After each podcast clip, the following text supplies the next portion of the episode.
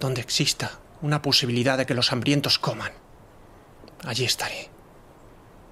Allá donde un policía pegue a un hombre, allí estaré. Cuando la justicia no proteja a las mujeres, allí estaré. Estaré en los gritos de los hombres, cuando estén furiosos, tristes y solos.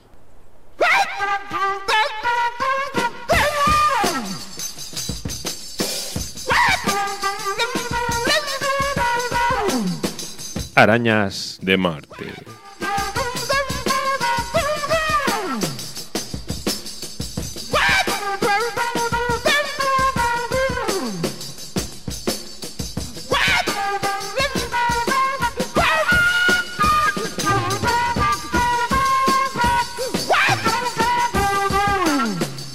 Hola queridos seres arácnidos que habitáis al otro lado de las ondas. Aquí estamos una semana más.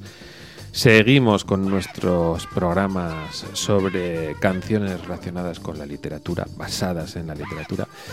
Y, joder, no me ha dado tiempo todavía, ¿eh? A leerme el Maestro y Margarita. Hombre, a ver, es que también te pones unos unas metas demasiado corto plazo. Estoy, estoy. Ahora, ahora, estoy en una fase que estoy. Estoy con novela negra, además. He decidido que tengo que airear mi cabeza de cosas. Y además me doy cuenta de que hay un montón de novela negra que es super, que está muy bien escrita y que es súper divertida, la verdad. ¿Tú sabes cuál es mi propósito de principios de año? ¿Cuál en, estos términos. Aprender a tocar piano. Ah, mira, hostia, pues tienes un propósito. A ver, propósito interesante. A ver si te lees tú antes el maestro Margarita o yo te toco una polonesa. Mira, yo, yo, yo, me estoy leyendo la, la, de Javier Cercas, la, la última. Anda. Y, y, también me estoy leyendo una especie de ensayo sobre las merindades, sobre el norte de Burgos. Ajá. Muy, muy interesante. Eso no es una novela negra. No, eso bueno. no es una novela negra, pero bueno, a ver, ya sabes que al final siempre hay que combinar y siempre, unas cosas con Y siempre hay historias truculentas sí, en los sí. pueblos.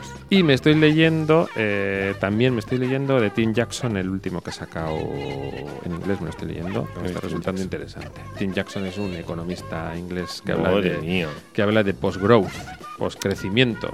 No, no habla tanto de crecimiento ni como de... crecimiento, Ni de crecimiento, Sí. sino post-crecimiento. Va un poco en la línea de la gente que trabaja todo el tema del crecimiento cero, pero le mete algunos elementos de crecientistas también. Bueno, está, está muy interesante.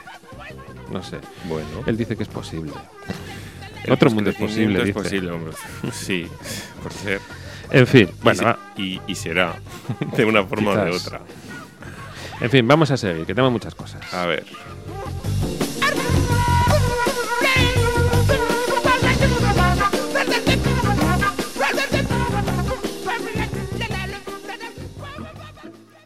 Jaio naiz baina zein da nire lekua handiaren Larogeita mazazpi irrati librea entzuten ari zara. Hemen dago zure lekua. nire lekua handiaren izua Jaio naiz baina zein da nire lekua handiaren izua Bueno, si os acordáis, nos habíamos quedado en Edgar Allan Poe, ¿eh? Allá Qué con Belli en el Qué grande Allan Poe. Está un poco majareta, pero Sí. qué bien escribía ese hombre. Ya te digo, ya Ahí te digo. ¿Y esto a qué Rue nos Morgue. lleva? Al primer disco de los Alan Parsons Project Qué de bien. 1976. Qué bien les quedó el primer disco a Alan Ya te Parsons, digo, a pa- Alan Parsons y Eric Wolfson. El mejor de los que hicieron. Ya la cosa luego fue así. Bueno, Cha. bueno, bueno, hay algún, Se hizo, estoy hay disco mano, que me gusta. Así un poco abajo y luego ya para el fondo. Pero con mi desaprobación, porque creo que hay algún disco que remonto. Pero Sí. bueno. Bueno, no, remontar, no remonto. Bueno, no, este es el mejor disco, si tienes razón. Pero bueno, es el Tales of Mystery and Imagination Mm. de todas esas cuentos de Poe, como El Cuervo y todas aquellas Cuervo. chulas, El Corazón del Ator y todas esas. Mhm. Bueno, luego, por cierto, hicieron más, porque en el iRobot hicieron de Asimov. Claro. O sea, que esta gente también tenía... Aunque metieron, si no me equivoco mal, de, si no me equivoco, de Golden Bag, que era uno que les quedó del escarabajo de oro, que en el fondo es un Mm. cuento, o sea, en el fondo y en la forma es un cuento de Poe, pero Bueno. lo metieron ahí de tapadillo. Por completar, ¿no? Claro. Bueno, pues eso. Eh, vamos, yo propongo que pongamos The Raven Muy una bien. canción bien chula de ese disco, donde aparece ahí el Alan Parsons usando el vocoder. Dicen, dicen que por primera vez usando el vocoder. Un vo- o sea, es el primer humano que utilizó un vocoder. Eso ¿quieres es. decir? Ah, el. EMI vocoder, porque creo que fue la EMI la que lo esto, Mm. fue el primero en usarlo fue Alan Parsons, que ya sabes que le gustaba mucho trastear Eh, con las movidas, que ya había estado él aprendiendo Con los el, Beatles y luego con los Pink Floyd. Eh, Eso, se había aprendido mucho con Beatles y Pink Floyd y ahí estaba el tío.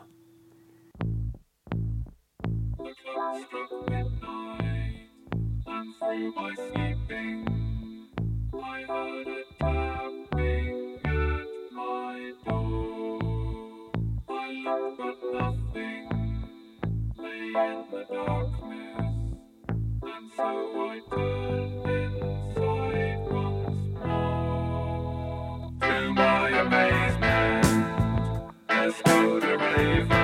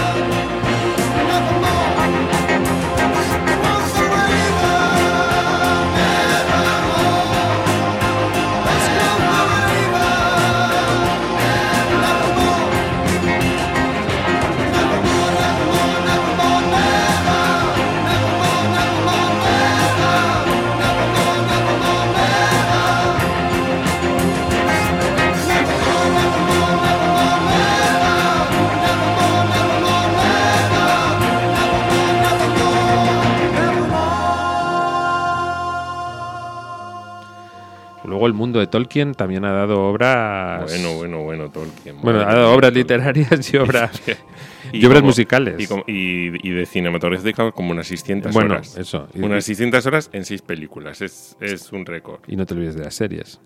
Joder, madre mía. Que tú a esas no las, has- a esas no. No. las has sin caliente. Yo ya no. Yo estoy a punto, pero me estoy viniendo abajo. Yo ya, yo ya. Me estoy no, ya abajo, no. en fin. Bueno, los Led Zeppelin han sido unos de los que se han dejado influir más por el mundo tolkieniano, porque anda que no tienen esta gente canciones. Estoy pensando The Battle of Evermore, Misty Mountain Hop. Bueno, no es que tienen un montón. La impronunciable Bron Yaur Stomp, que por eso no sé si lo he pronunciado bien, de hecho. Seguro que sí, seguro que sí, Iñaki. Pero Te yo- gaélico muy, Sí, ¿no? muy suelto. Pero yo te propongo en el Led Zeppelin 2, en el 69, la de Rumble On, Ramelon. que es un temazo, que tiene una curiosidad. Es que todo el mundo pensaba que, que la batería de John Bonham eran unos mm, bongos ahí, lo que. Y no, es un cubo basura. Imagínate. Y ahora hay, además. hay chicos que, que, se ganan la vida en YouTube ahí a, tocando la batería con tubos de basura ahí en, el, en la calle y tiene muchas vistas. Bueno, una historia ambientada, digamos, en la Tierra Media. Es una historia como de medio amor, digamos, en Mordor, que tiene su punto.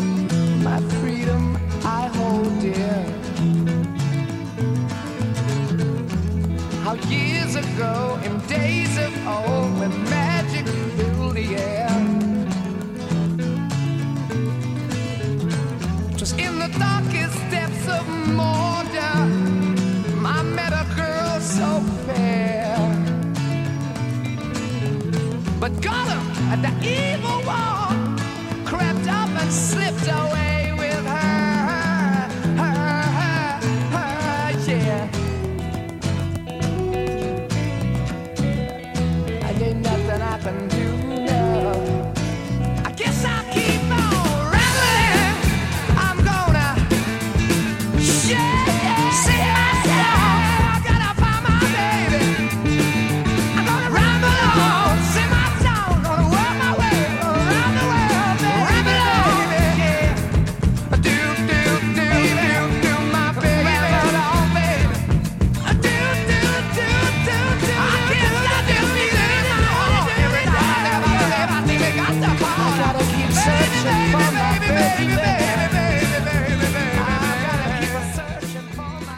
una de las que más inspiraciones literarias tiene en su, te iba a decir en su larga trayectoria, pero no. Bueno, en su corta trayectoria, 10 años así lleva. Sí, sí, bueno, pero tiene 5 o 6 discos. Sí, pero bueno, todavía, quiero decir. Pues, pues, pues fíjate que sacó el primero y dijo que a lo mejor no sacaba más. Pues ya no sacó más y luego ha sacado otros 5. O sea que estamos hablando de Lana del Rey, a norteamericana que tiene discos, bueno, por ejemplo, estoy pensando en el, en el Ultraviolence de 2014, que está muy basado en la naranja mecánica.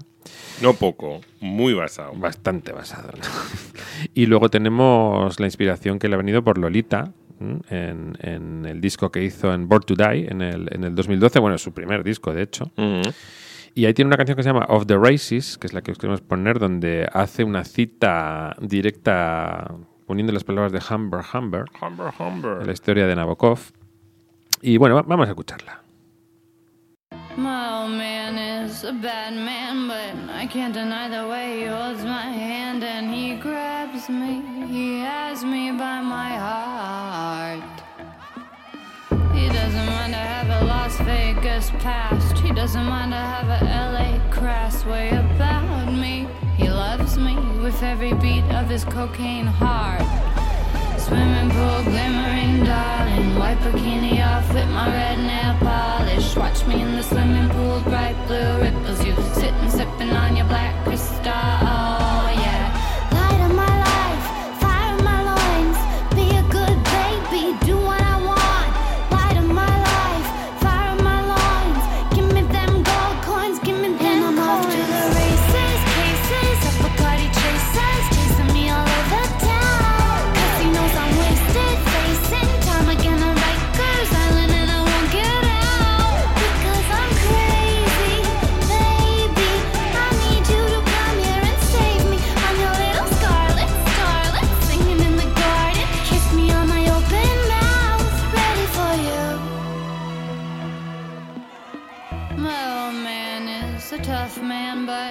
Got a soul as sweet as blood red jam, and he shows me, he knows me, every inch of my tar black soul.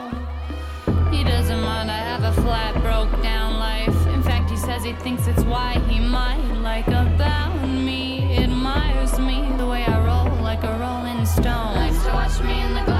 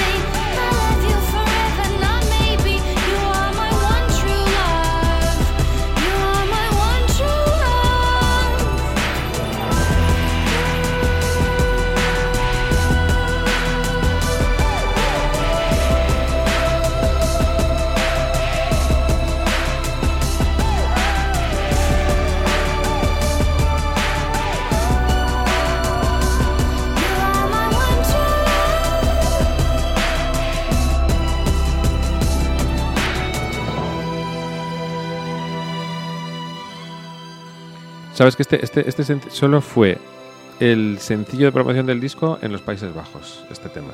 O No- sea, sacaron- lo sacaron como sencillo en Holanda. sí, no me digas por qué. Por lo que sea. Por lo que fue, claro por lo que seriese. sea. Y salía una, una frase que decía el bueno de Humber. Humber eh, para mí siempre será el bueno de James Mason. Claro, tú lo tienes ahí. En la versión de Stanley. Mm, mm. Light of My Life, eh, Luz de mi vida. Por cierto, em, Lana del Rey, que no se llama Lana del Rey, tiene un nombre que me recuerda un poco a un poeta romántico del 19. Se llama, ¿Sabes cómo se llama? No. Elizabeth Woolrich Grant. Fíjate. Pues ¿No? sí, sí, sí, parece, parece como. Sí, no, además parece, sí, parece como que se, como que se va a juntar con. Se- Es como va me voy a juntar con Byron y Shelley en el castillo de en el, no sé dónde. es el lago de Como, en el sí. Ginebra, no sé dónde se juntaron. Y yo os voy a escribir el lago del el monstruo del lago de en fin. Uy, mira, mira, mira, mira, escucha, escucha.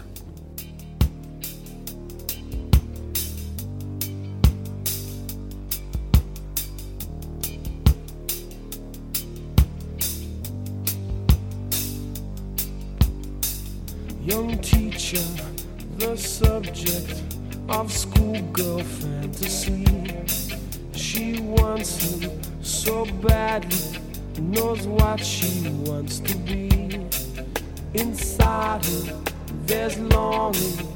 This girl's an open page, bookmarking. She's so close now. This girl is half his age.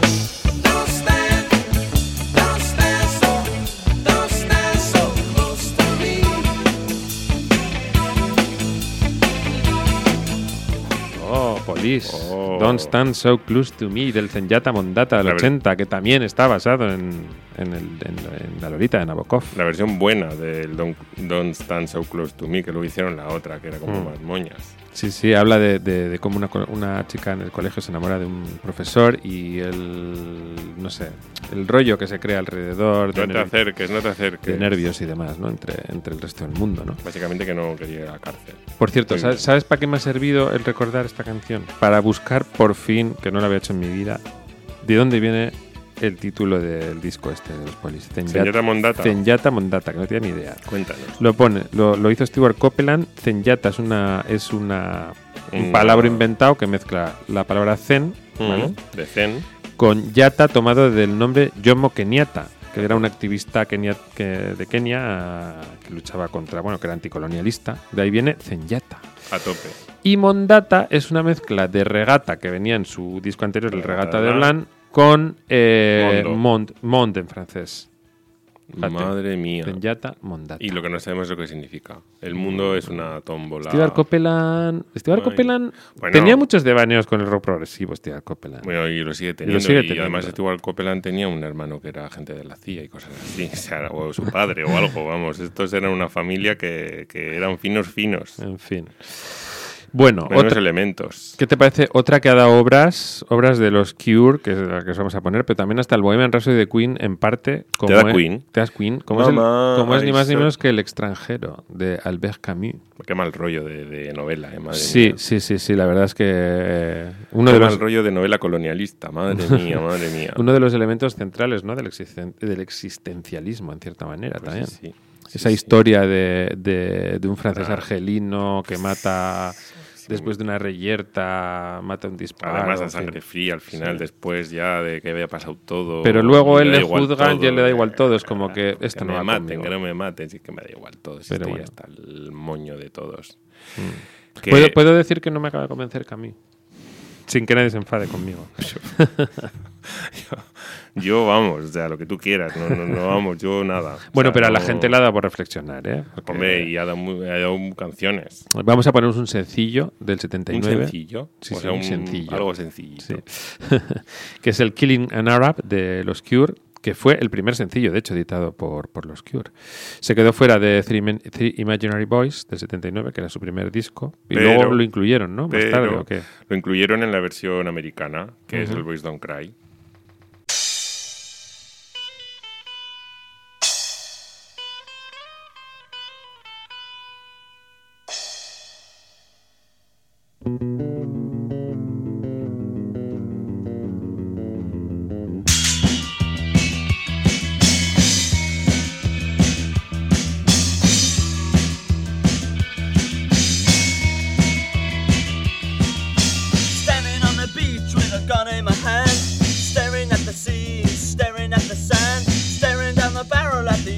On the ground. The sea is open my mouth, but I hear no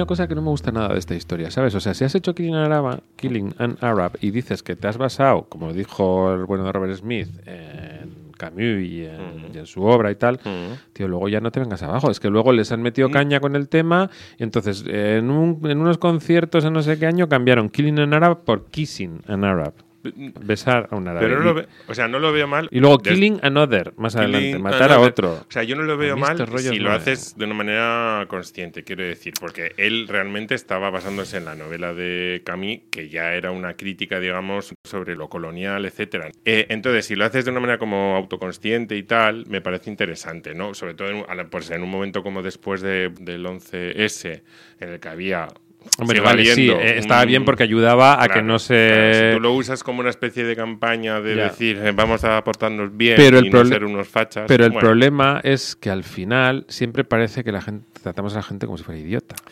O sea, ¿entiendes lo que Bueno, quiero decir? A mí, lo- a No sé si me- no sé si me sí, pero también me interesa el- ese elemento de, de, de work in progress de las obras de Sí. arte. Y de repente dices, por ejemplo, eso Puede lo ser, estaba pensando, bueno, ser, ya, ya nos meteremos en esto, pero por ejemplo, ser. Café Tacuba, que tenía una canción muy chula. Lo que pasa es que es, su letra es horrible, que es eh, ingrata, que acaba. Mm, mm, el despechado acaba pegándole tres tiros a la mujer. Han dejado de- de cantarla.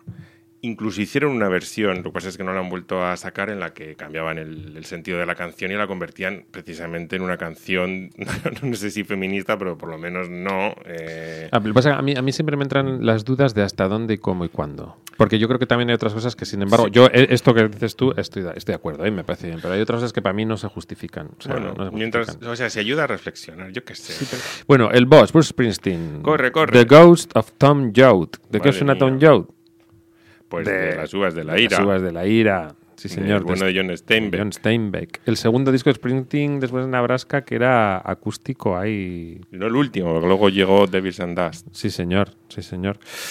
Y estaba basado también, parece ser, en, en The Ballad of Tom Joad de Woody Guthrie. Mm, que también se había basado en, el, en las uvas de la ira, sí, sí. Y tiene.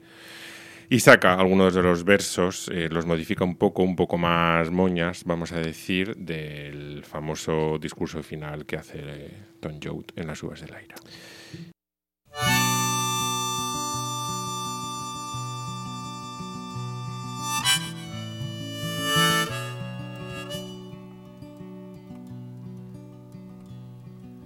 Men walking along the railroad tracks. Going someplace and there's no going back. Highway patrol choppers coming up over ridge. Hot soup on a campfire under the bridge. Shelter line stretching round the corner. Welcome to the new world order. Family sleeping in the car in the southwest. No home, no job, no peace, no rest. Well, the highway is alive tonight. But nobody's kidding nobody about where it goes. I'm sitting down here in the campfire light. Searching for the ghost of Tom Joe. He pulls a prayer book out of his sleeping bag. Preacher lights up a butt and takes the drag. Waiting for when the last shall be first and the first shall be last. In a cardboard box neath the underpass. Got a one way ticket to the promised land. You got a hole in your belly and a gun in your hand. Sleeping on a pillow of solid rock. Bathing in the city aqueduct. The highway is alive tonight. The way it's headed, everybody knows. I'm sitting down in the campfire light, waiting on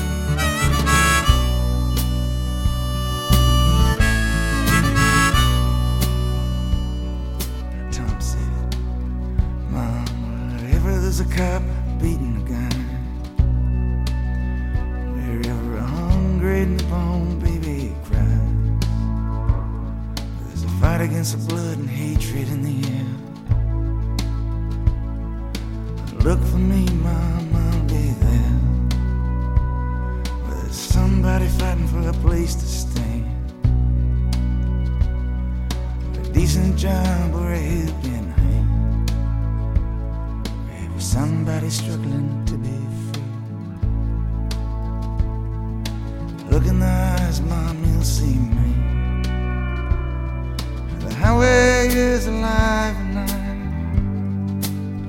But nobody's kidding nobody about where it goes. I'm sitting down here in the campfire light with the ghost of old time Joe.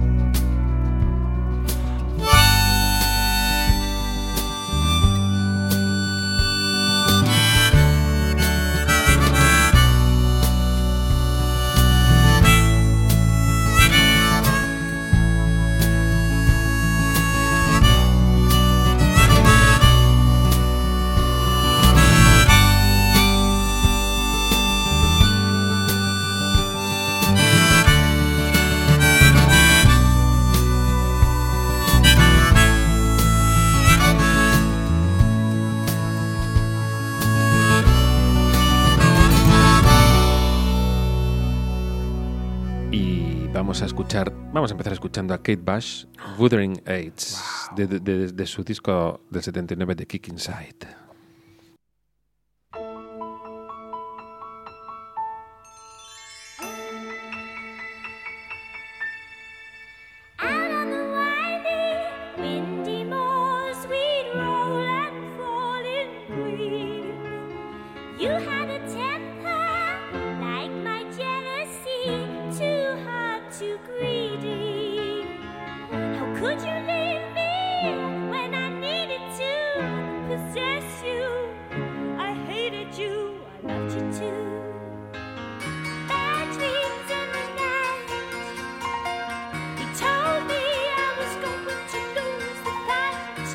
Behind. My walking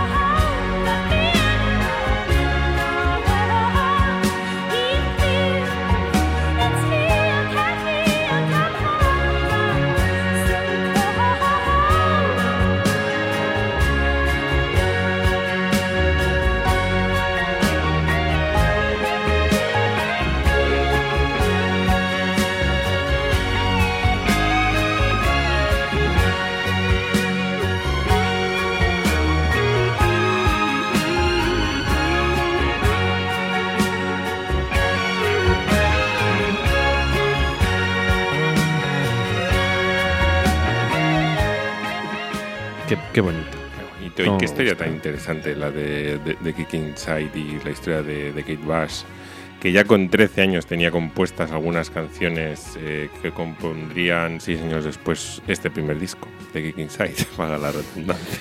Y, y esta canción que está basada en Cumbres Borrascosas de Emily Bronte. Que ya sabéis que tuvo que, que tuvo que pu- publicar en su día con el nombre de Ellis Bell. Para Que era un chico. sortear, ¿vale? claro. eso es. Básicamente. O sea, era un chico, no, que era el nombre de un chico, para que se lo dejaran publicar. Parece ser, a lo que he leído, que, que Kate Bush no había leído Cumbres Borrascosas, había Visto visto, la peli. la peli y le había impactado. Luego sí leyó Pero Cumbres dice, Borrascosas. dice, dijo, para completar mi investigación de cara a la canción, ya me leí el libro. A ver, esto es, una, Estamos esto es hablando- una cosa ficcionada que está haciendo Asier. No, no, no. haber- Ah, no, no. No, no, que lo dijo en una Ah, lo dijo. Ah, Sí, vale, sí, vale, sí. perdón, perdón. no, pensaba, que estoy- te- no, no, no. pensaba que estabas imaginándote que, era plausible, vamos. Que No, no, no, no, eso. para no me lo estoy inventando. Pero claro, estamos hablando de Kate Bass, la Kate Bass de 16 años haciendo Sí, esto. sí, sí, o sí, sea, sí, sí.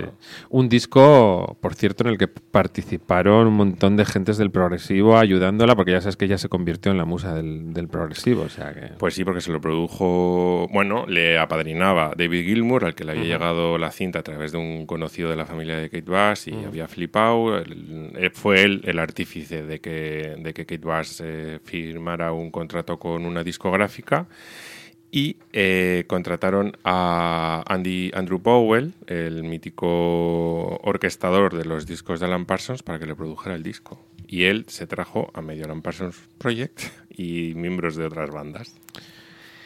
Y otro que da mucho juego es Stephen King. Stephen King. Yo te voy a Stephen King que ¿Qué? tiene pinta de ser más majo de lo que yo pensaba que era, fíjate. Yo, he- yo he leído cosas buenas de él. Mm. O sea, no, no solo que he leído libros que me han gustado, que también, porque Sí. también muchas veces se le ha denostado, y Sí. no es por nada, pero no es tan fácil hacer No, lo que ha hecho no. Stephen King. No, hombre, no, y, y- y a, a mí me, de, a mí me Sí, metió un miedo sí, que sí, te sí. cagas. No, ya conseguía, para empezar, conseguía lo que quería. Es verdad que a él le parece fatal lo que a mí lo relaciono con Stephen King, que a mí más me gusta, que es El Resplandor de Stanley Kubrick. Y a él le parece fatal, y luego le ha hecho una versión que es una un poco regulera. Pero Stephen King, hombre, El gran Stephen King. rules. Bueno, ¿qué te parece si nos vamos a Pet Sematary de Los Ramones, de su Claro. disco Brain Drain del 89? Es que eso es otro tema, que es que a Stephen King le molan los Ramones. Sí, sí, claro, no, no. Bueno, y a mí. Ya, pero bueno, por eso decimos, ah, bueno, tenemos algo en común, Stephen. Este, este cementerio de animales mal escrito, pues que es Sematary Pet porque- había uno del Sí. libro que lo escribía mal. No es que los Ramones no supieran escribir. Ese cementerio de mascotas donde, donde, miedo donde las mascotas salían de una manera muy chunga. Cuando sale el gato o cuando Sí. vuelve el niño. Hay un momento en el libro que yo me eh, que mi yo de adolescente se, se le congeló la sangre. Parece ser que, que, que se basó en. que- bueno, no, se basó. Se le murió el gato a su hija y a partir de ahí el tío, como que a, a raíz de las preguntas que su hija le hizo sobre la vida y la muerte y tal, pues ya sabes, esta gente que ¿A aprovecha, que van aprovecha. los gatos? es ¿Y que- ¿A dónde van los gatos? Al cementerio de animales. por eso admiramos tanto a los escritores, pues porque son capaces de hacer estas cosas, claro. Cachis.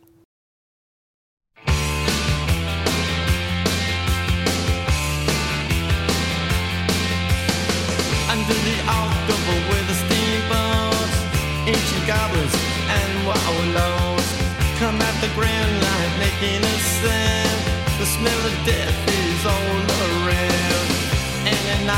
The cold wind blows, no one cares, nobody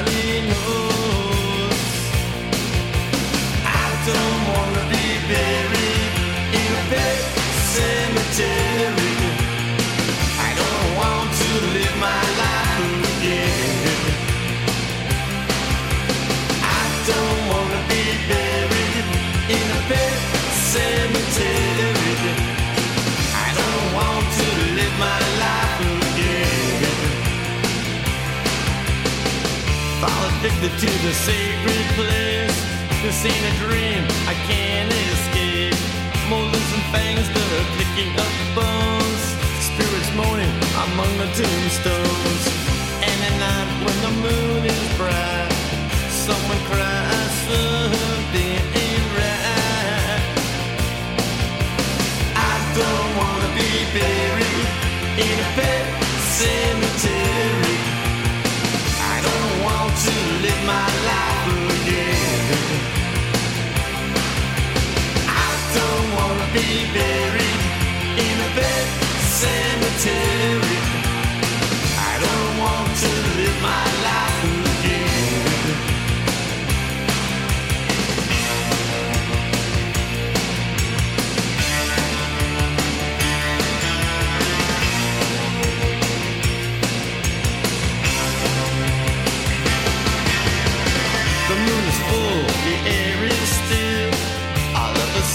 I feel a chill.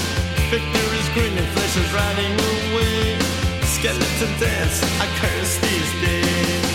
And at night when the wolves cry out, listen close, then you can hear me shout. I don't wanna be buried in a bed cemetery. I don't want to live my life.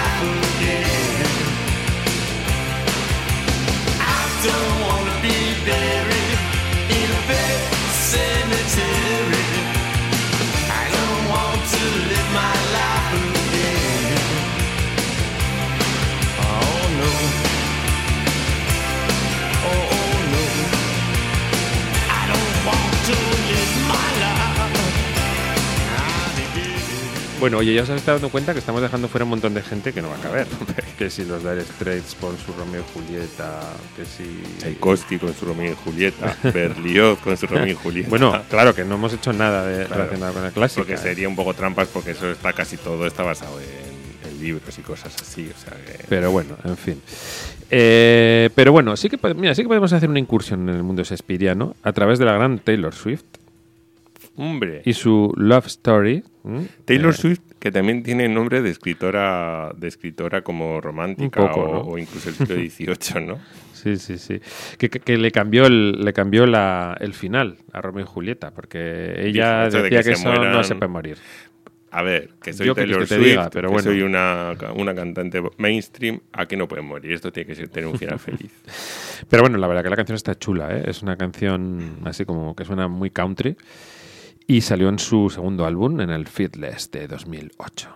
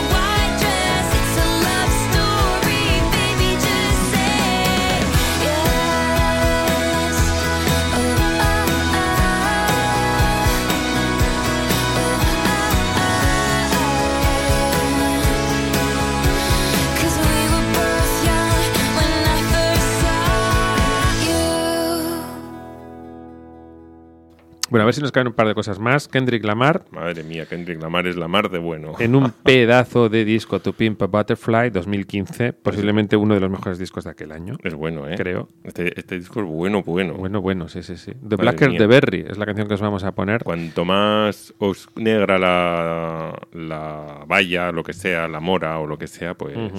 pues más. Que conste que él habla, ha- hace referencia, bueno, está basado en, un, en una, Una obra, novela. en una novela de un escritor que se llama Wallace Thurman, del cual no tengo el, un escritor no tengo el afroamericano. placer, la verdad. Sí, sí. O sea, sí, sí, quiero decir, sí, sí que es afroamericano, Claro, sí, es lo único sí. que sé. Tiene una novela que es The Blacker the Berry, a novel of, Neg- of Negro Life. Mm, y habla de, de Emma Lou y sus experiencias del propio racismo que ella tenía dentro de la comunidad negra porque era muy negra, o sea, porque tenía Mm. una tez muchísimo más oscura todavía. Mm.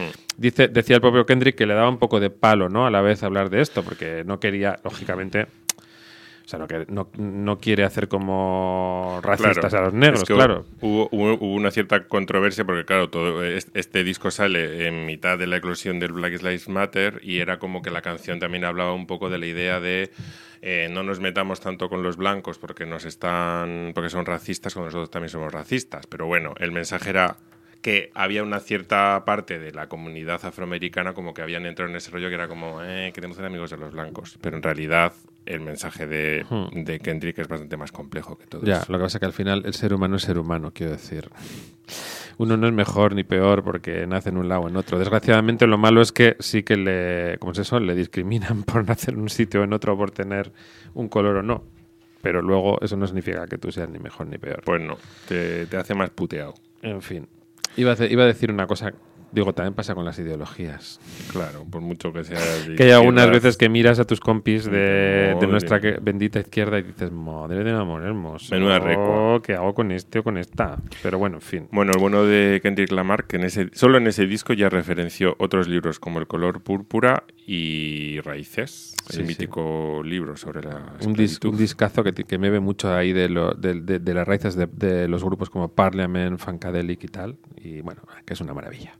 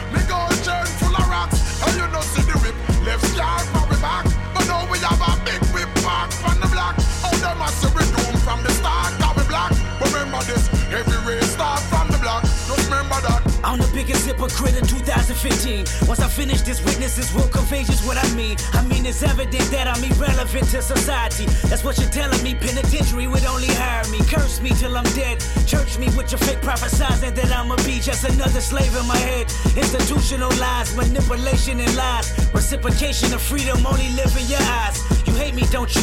I know you hate me just as much as you hate yourself. Jealous of my wisdom and cards I dealt. Watching me as I pull up, fill up my tank, then pill out. Muscle cars like pull ups. Show you what these big wheels bout. Ah, black and successful. This black man meant to be special. Cat scans on my radar, bitch. How can I help you? How can I tell you I'm making a killing? You made me a killer. Emancipation of a real nigga.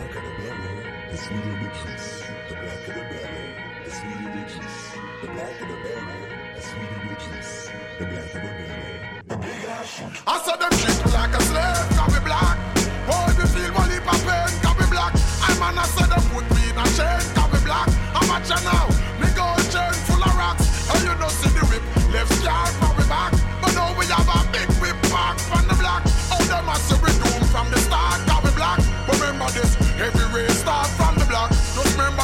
I'm the biggest hypocrite in 2015. When I finish this, if you listen, then sure you will agree. This plot is bigger than me. It's generational hatred. It's cynicism. It's grimy, little justification. I'm African American. I'm African. I'm black as the heart of a fucking Aryan. Black as the name of Tyrone and Darius. Excuse my French, but fuck you, no fuck y'all. That's as blunt as it gets. I know you hate me, don't you? You hate my people. I can tell cause it's threats when I see you. I can tell cause your ways deceitful. No, I can tell. Bueno, así, ahora sí que nos tenemos que ir y por todo lo alto. Con Vale. Joan Manuel Serrat. Y, ¿Y, y qué? y con Miguel Hernández. Ah, bueno, claro, sí, sí. Bueno, yo es que soy súper fan de Miguel Hernández. El, el Poeta del pueblo. de- poeta del pueblo. Poeta del pueblo. Poeta del sí. Bueno, dos discos sacó sobre Miguel Hernández, eh, Joan Manuel Serrat. El Miguel Hernández, este del 72, y luego sacó otro que era Hijo de la Luz y de la Sombra. Hace Muy- poco. En el 2010. sí, no- no- bueno, es- Para su carrera. No hace tanto, no hace tanto. Bueno, Joan Manuel que nos está dejando, nos ha dejado. Sí, bueno, no nos ha dejado- dejado, quiero decir, a ver, que parece que se ha muerto, joder. Musicalmente, ha dado sus Musicalmente, últimos conciertos en Barcelona es. a finales de año. es. Pero anda que no. Joan Manuel Serrat no ha hecho cosas también relacionadas con otros poetas como Madre Benedetti, mía. Neruda, Machado. Machado, bueno, por supuesto Lorca. O sea, en fin, Un no parar. un no parar, un no parar. Mm, propongo que, que vayamos a uno de sus clásicos, a Para la Libertad, de, de, de Miguel Hernández del 72. Pero, si me dejas, yo ya os digo adiós, luego os dice adiós, pero yo quiero recitar un cacho de un poema de Miguel Hernández que yo me sé de memoria, porque, Madre porque mía. sí, es un porque sí. Suéltalo. No lo haré muy allá, pero bueno, Que oye, sí, hombre, seguro que sí. Porque me encanta, es de, de, Sentado sobre los Muertos del 37. Dice, aquí estoy para vivir mientras el alma me suene, y aquí estoy para morir cuando la hora me llegue. En los veneros del pueblo desde ahora y desde siempre. Varios tragos es la vida y un solo trago es la muerte. Toma. Hasta la semana que viene.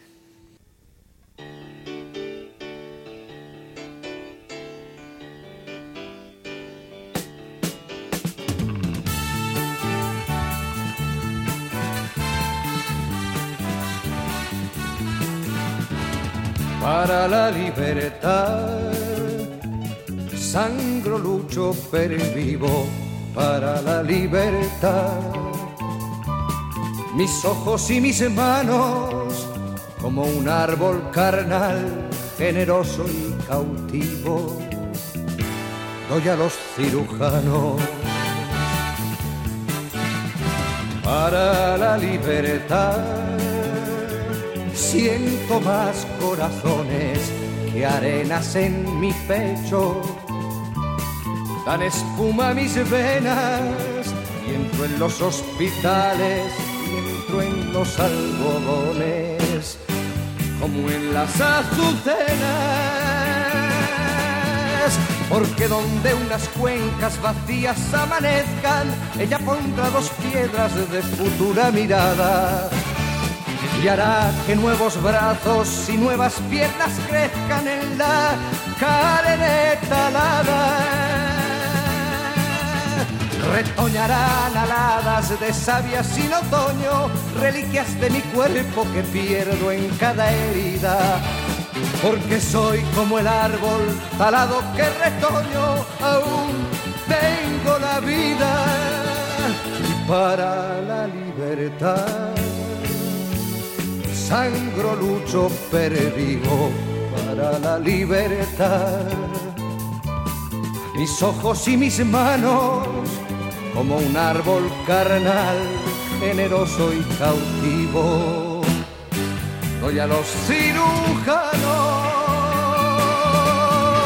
porque donde unas cuencas vacías amanezcan, ella pondrá dos piedras de futura mirada y hará que nuevos brazos y nuevas piernas crezcan en la carne talada. Retoñará